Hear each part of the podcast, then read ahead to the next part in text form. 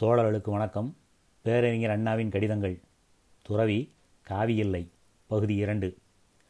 ஆன்டேஜான் கதையில் சிறு சிறு சம்பவங்கள் மூலம் ஆசிரியர் அரிய கருத்துக்களை அள்ளித் தருகிறார். இந்த சம்பவங்களின் மூலம் படிப்படியாக அருள்நெறி எவ்வகையில் இருக்கும் என்பதையும் கடவுட்கொள்கை பற்றிய கருத்துக்களில் எவ்வளவு பொய்மையும் பொருளற்றையும் உள்ளன என்பதையும் ஆசிரியர் அழகுற எடுத்து விளக்குகிறார். ஆண்டனி சிறுவனாக இருந்தபோது ஒரு சம்பவம். கவனிதம்பி கருத்துக்கு விருந்து. ஒரு மாலை ஆறேழு பேர் கூடி பஜனை செய்து கொண்டிருந்தனர். கடவுள் பரமண்டலத்தில் இருக்கிறார். அவருடைய சன்னிதானத்தின் முன்பு அனைவரும் தொழுது நிற்க வேண்டும். ஆண்டவனிடம் பயபக்தி விசுவாசம் இருக்க வேண்டும் என்று ஒரு மாது கூறினார்கள். சிறுவன் ஆண்டனிக்கு தொழிலக கதவை திறந்து வைத்துவிட்ட நினைவு வந்தது. ஓடிச் சென்று கதவை மூடிக்கொண்டு உள்ளே வந்தான். அருள்வாளிக்கும் ஆண்டவன் அனைவரும் போற்றுதும் வாரீரோ என்று பஜித்தனர். ஆண்டனியின் தாயார் அடிக்கடி வெளியே சென்று பல பண்டங்களை பெற்றுக்கொண்டு வருவதுண்டு. எங்கே யார் தருகிறார்கள் என்பது சிறுவனுக்கு தெரியாது. ஆனால் நல்லதை தருபவர் ஆண்டவன் என்று பஜனை நடாத்தியோர் கூறியதை கேட்டதால் தன் தாயாருக்கு இந்த பொருளை தருபவரும் ஆண்டவனாகத்தான் இருக்க வேண்டும் என்று அந்த பிஞ்சு உள்ளம் எண்ணிற்று. அவனுக்கு எப்படியும் ஆண்டவனை பார்த்துவிட வேண்டும் என்று ஒரே ஆவல். அனைவருக்கும் அருள்வாளிக்கும் ஐயன் என்றல்லவா அனைவரும் பஜிக்கின்றனர். அத்தகையவரை காண வேண்டுமென்று ஒரே துடிப்பு. ஆண்டவன் அல்லவா நம் தாயாருக்கு பண்டமளிக்கிறார். அவரை தரிசிக்க வேண்டுமென்று எண்ணிக்கொண்டான். அம்மா இன்று என்னையும் அழைத்து கொண்டு போ என்று கெஞ்சினான். தாயும் ஆண்டனியை உடன் அழைத்துச் சென்றார். நீண்ட தூரம் சென்ற பிறகு ஒரு மாளிகையை அடைந்தனர். அங்கு ஒரு முதியவர் இருந்தார். தாய் அவருக்கு வணக்கம் கூறினாள். முதியவர் சிறுவனுடைய முதுகில் தட்டி கொடுத்து பணம் கூட கொடுத்தார். தாயார் உட்பக்கம் சென்றுவிடவே சிறுவன் கூடத்தில் இருந்தான். வேறு சில மாதர் சிறுவனுக்கு பாலும் பலகாரமும் கொண்டு வந்து கொடுத்தனர். சிறிது நேரம் கழித்து தாயார் ஒரு சிறு மூட்டையுடன் வந்து சிறுவனை அழைத்து கொண்டு வீடு நோக்கி புறப்பட்டாள். சுற்றுமுற்றும் பார்த்துவிட்டு சிறுவன் அவர் அப்படி ஒன்றும் பிரமாதமான தேஜசுரன் இல்லையே அம்மா என்றான். யார் என்று தாயார் கேட்டாள். ஆண்டவன் என்று சிறுவன் கூறினான். தூக்கி வாரி போட்டது தாயாருக்கு. எரடா சொல்லுகிறாய்?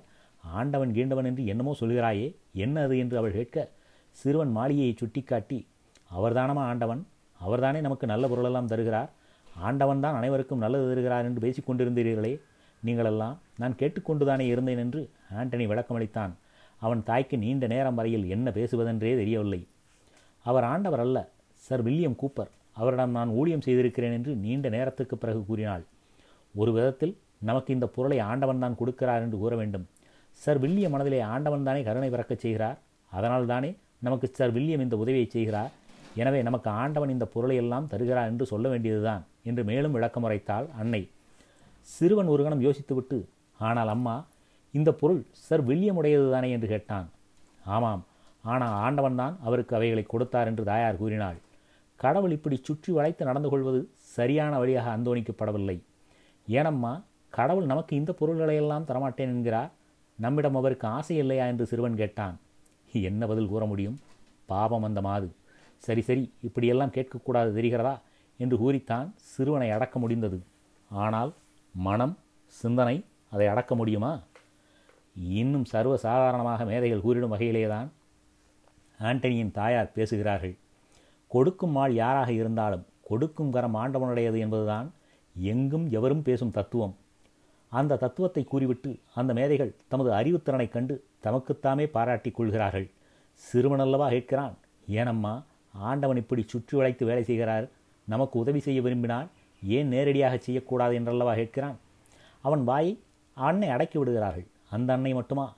இன்று மேதைகளும் சிக்கலான சங்கடமான அடிப்படையை ஆராயும் விதமான கேள்விகளை கேட்பவர்களின் வாயை அடைக்கத்தான் முனைகிறார்கள். வாய் மூடி கொண்டான் ஆண்டனி. ஆனால் மனம் சிந்தனை சும்மாவா இருக்கும். அடக்க அடக்க வேகமாக வேலை செய்கிறது. நியூட் மாமாவை நாஸ்திகன் என்று பலரும் கூறினர். அந்த பாளையத்துக்கு பணியாற்ற வந்த பாதிரிமார்கள் ஒவ்வொருவரும் இந்த நாத்திகனை திருத்தி வெற்றி காண வேண்டுமென்று வெகு பாடுபட்டனர் ஆனால் நியூட் மாமாவோ பிடிவாதமாக இருந்து வந்தார். நரகத்தில் சிக்கியவன் நாசமாகப் போவது தின்னம் என்று பலர் பேசுவர். நரகமென்றால் கொடியவர்களை தண்டிக்கும் இடம் என்று ஆண்டனி கேள்விப்பட்டிருக்கிறான்.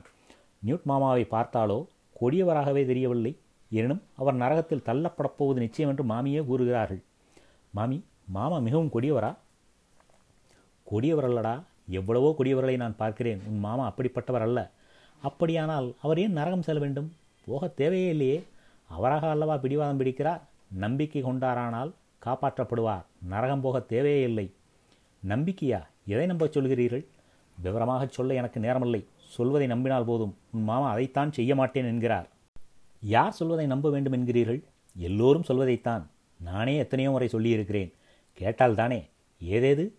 நீ உன் மாமனைப் போலவே கேள்விகளாக அடுக்கிக் கொண்டே போகிறாயே? இப்படியெல்லாம் பல கேள்விகள் கேட்கக்கூடாது. தெரிகிறதா? சிறுவனுடைய வாயை மாமி அடக்கிவிட்டாள். ஆனால் மனம் சிந்தனை தூங்கிவிடுமா என்ன? அது கொதித்து கொண்டேதான் இருந்தது. அன்னையும் மாமியும் சிறுவனுடைய சந்தேகத்தை துடைக்கவில்லை. விருப்பம் இல்லாததால் அல்ல அவர்களால் இயலவில்லை. இப்போது மட்டுமன்ன எந்த மேதை விளக்கமளிக்கிறார்? சந்தேகத்தை நீக்குகிறார். சீறுகிறார் சவிக்கிறார். போக்கிரித்தனமான பேச்சு இது. நாத்திக போக்கு என்று நிந்திக்கிறார்.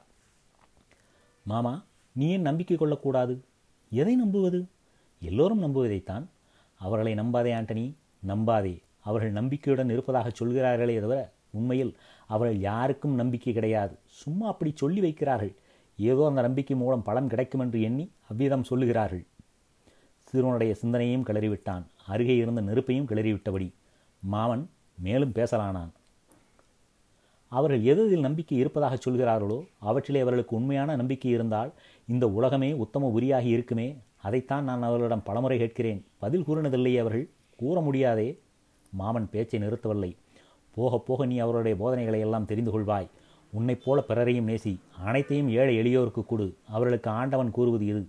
அவர்களது போல் நடந்து கொள்வதை கண்டது உண்டா? அவர்கள் நம்பிக்கை கொள்வதை காண்கிற போது நானும் நம்பிக்கை கொள்வேன். பஞ்சம் வேலை நிறுத்த தொல்லை குளிர் கொட்டுகிறது வறுமை போட்டியிடுகிறது நிலக்கரி சுரங்கத்தில் நடைபெற்று கொண்டிருந்த வேலை நிறுத்தம் முடிவடைந்தது. அப்பாடா! என்று ஆறுதல் கூறுவதற்குள் எக்கு தொழிற்சாலையில் வேலை நிறுத்தம் கிளம்பிவிட்டது. மொத்தத்தில் ஏழைகளுக்கு கடுமையான சோதனை காலமாக இருந்தது. ஆண்டனிக்கு கடவுள் ஏன் இதை அனுமதிக்கிறார் என்று ஆச்சரியம். மாமியிடம் பேசுகிறான் கடவுள் ஏன் இதனை தடுத்து நிறுத்தக்கூடாது? எதை நிறுத்துவது? வேலை நிறுத்தத்தைத்தான் மாமி. ஏன் கடவுள் அனைத்தையும் சரியாக வைத்திருக்கக்கூடாது? அவரால் முடியாதா? ஏன் முடியாது? நிச்சயமாக முடியும். அவர் மனது வைத்தால் ஆகாத காரியம் உண்டா? ஏன்? அவர் மனது வைக்கவில்லையா மாமி? அனைவரும் ஆனந்தமாக இருக்க வேண்டும் என்று அவர் விரும்பவில்லையா? அனைவரும் ஆனந்தமாக வாழ வேண்டும் என்பதுதானடா அவருடைய விருப்பம். ஆனால் மக்கள் கெட்டவர்களாக இருக்கிறார்கள் பிறக்கும் போதே கொடியவர்களாகிறார்கள். ஏன்? நாமெல்லாம் பிறக்கும் போதே கொடியவர்களாக பிறக்கிறோம். ஆண்டவன் தானே நம்மை எல்லாம் படைக்கிறார். அனைவரையும் அவர்தான் படைத்தார். அதில் என்ன சந்தேகம்? எல்லாம் அவர் சிருஷ்டி. ஏன் அவர் நம்மை நல்லவர்களாக படைக்கவில்லை? அவர் நல்லவராகத்தான் அனைவரையும் படைத்தார். ஆதாமும் ஏவாளும் அவர் படைத்தபோது பரிசுத்த பிறவிகள். ஆனால் அவர்கள் ஆண்டவனுடைய கட்டளையை மீறி பழத்தை தின்று தொலைத்தனர். இல்லையானால் நாமெல்லாம் நல்லவராகவும் பிறந்திருப்போம் ஆனந்தமாகவும் வாழ்ந்து கொண்டிருப்போம். ஆதான் என்பவன்தான் முதல் மனிதன். அப்படித்தானே மாமி? ஆமாம். ஆண்டவன் ஆதாமை படைத்தார் நல்லவனாகத்தான். எவ்வளவு காலத்துக்கு முன்பு மாமி இந்த சிருஷ்டி நடந்தது? ஆயிரம் ஆயிரம் ஆண்டுகளுக்கு முன்பு. மாமி தவறு செய்துவிட்டேன். மன்னித்தருள்க என்று ஏன் ஆதாம் கூறி ஆண்டவனுடைய மன்னிப்பை பெறவில்லை? விபரீதம் நேரிட்டு விட்டதே. ஆதாம் என்ன செய்ய முடியும்? பழத்தை தின்றான். பிறகு பகவானிடம் முறையிட்டு என்ன பலன்? சாத்தான் ஆதாமையோ ஏவாளையோ கெட்ட நினைப்பு கொள்ளும்படி தூண்டினானே. ஏன் கடவுள் அதை தடுக்கவில்லை? கடவுள் சர்வசக்தி உள்ளவர்தானே. சாத்தானை ஏன் அழித்திருக்கக்கூடாது மாமி மருண்டு போனால். போக்கிரி பயல் என்னென்ன கேள்விகளை கேட்கிறான் என்று கோபம் கூட வருகிறது. சரி சரி பள்ளிக்கூடத்திற்கு நேரமாகிறது. போ போ என்று கூறி அவனை அனுப்பி விடுகிறார்கள். ஆண்டனியும் வாயை மூடிக்கொண்டு செல்கிறான். வாய் மூடி கிடக்கிறது. ஆனால் மனம் சிந்தனை. மாமி மருண்டு போகிறாள். மேதைகள் என்று மிரட்சியுற்று இதேது பயங்கரமான புரட்சி தலைவிரித்தாடுகிறது என்று பேசுகிறார்களே அதுபோல. ஆனால் ஆண்டனியின் உள்ளத்திலே ஊறிய எண்ணங்கள் மாமியும் பிறரும் அடக்க அடக்க வேகமாக வளர்ந்தது. மடியவில்லை. ஆண்டனி உழைப்பால் உயர்ந்து ஊராணியின் நன்மதிப்பை பெற்றான். ஆனால் சுயநலம் அவனை அடிமைப்படுத்திடவில்லை. சுகபோகத்தில் அவன் மூழ்கிடவில்லை. பக்தர்களின் பேச்சிலே சகல அறிவும் இருப்பதாக கருதும் போக்கிரனாக ஆண்டனி இருந்திருந்தால் செய்த புண்ணியத்தின் பலனாக ஆண்டவன் தனக்கு இந்த நல்ல நிலையை அருளினார். எனவே அவருக்கு மேலும் சேவை செய்ய வேண்டும் என்று கருதி ஆலய திருப்பணியில் மும்முரமாக ஈடுபட்டு பெரிய பக்திமான் என்று விருது பெற்றிருக்கக்கூடும். ஆனால் அவனோ ஒரு சந்தேகி சிறு பருவம் முதலே. எனவே அவனுக்கு மனதிலே சிக்கல் குறையவில்லை. எல்லாம் அவன் விட்ட வழிப்படி நடக்கும் என்று எண்ணி என்று எண்ணி சோம்பி திரியவில்லை. துணைவி நோய்வாய்ப்பட்டதால் ஆண்டனி துயர்க்கடல் ஆழ்ந்தான். ஆண்டவன் மீது வாரத்தை போட்டுவிட்டால் அவர் ஆபத்தை போக்குவார். எதையும் சாதிக்க வரலவல்லா சர்வேஸ்வரன் என்று எண்ணிடுபவன் அல்லவே. எனவே ஆண்டனி பூஜைகள் செய்து தன் துயரை துடைத்துக் கொள்ள முயலவில்லை. மாறாக ஏழைகளுக்கு இடம் தரும் தொண்டாற்றினால் அதன் மூலம் இறைவனுடைய அருளை பெற இயலும் என்று எண்ணி மும்முரமாக அந்த பணியில் ஈடுபடலானான். ஏழை மக்களின் இருப்பிடம்தான் செச்சே எவ்வளவு கேவலமாக இருக்கிறது. எங்கும் ஒரே அசுத்தம்.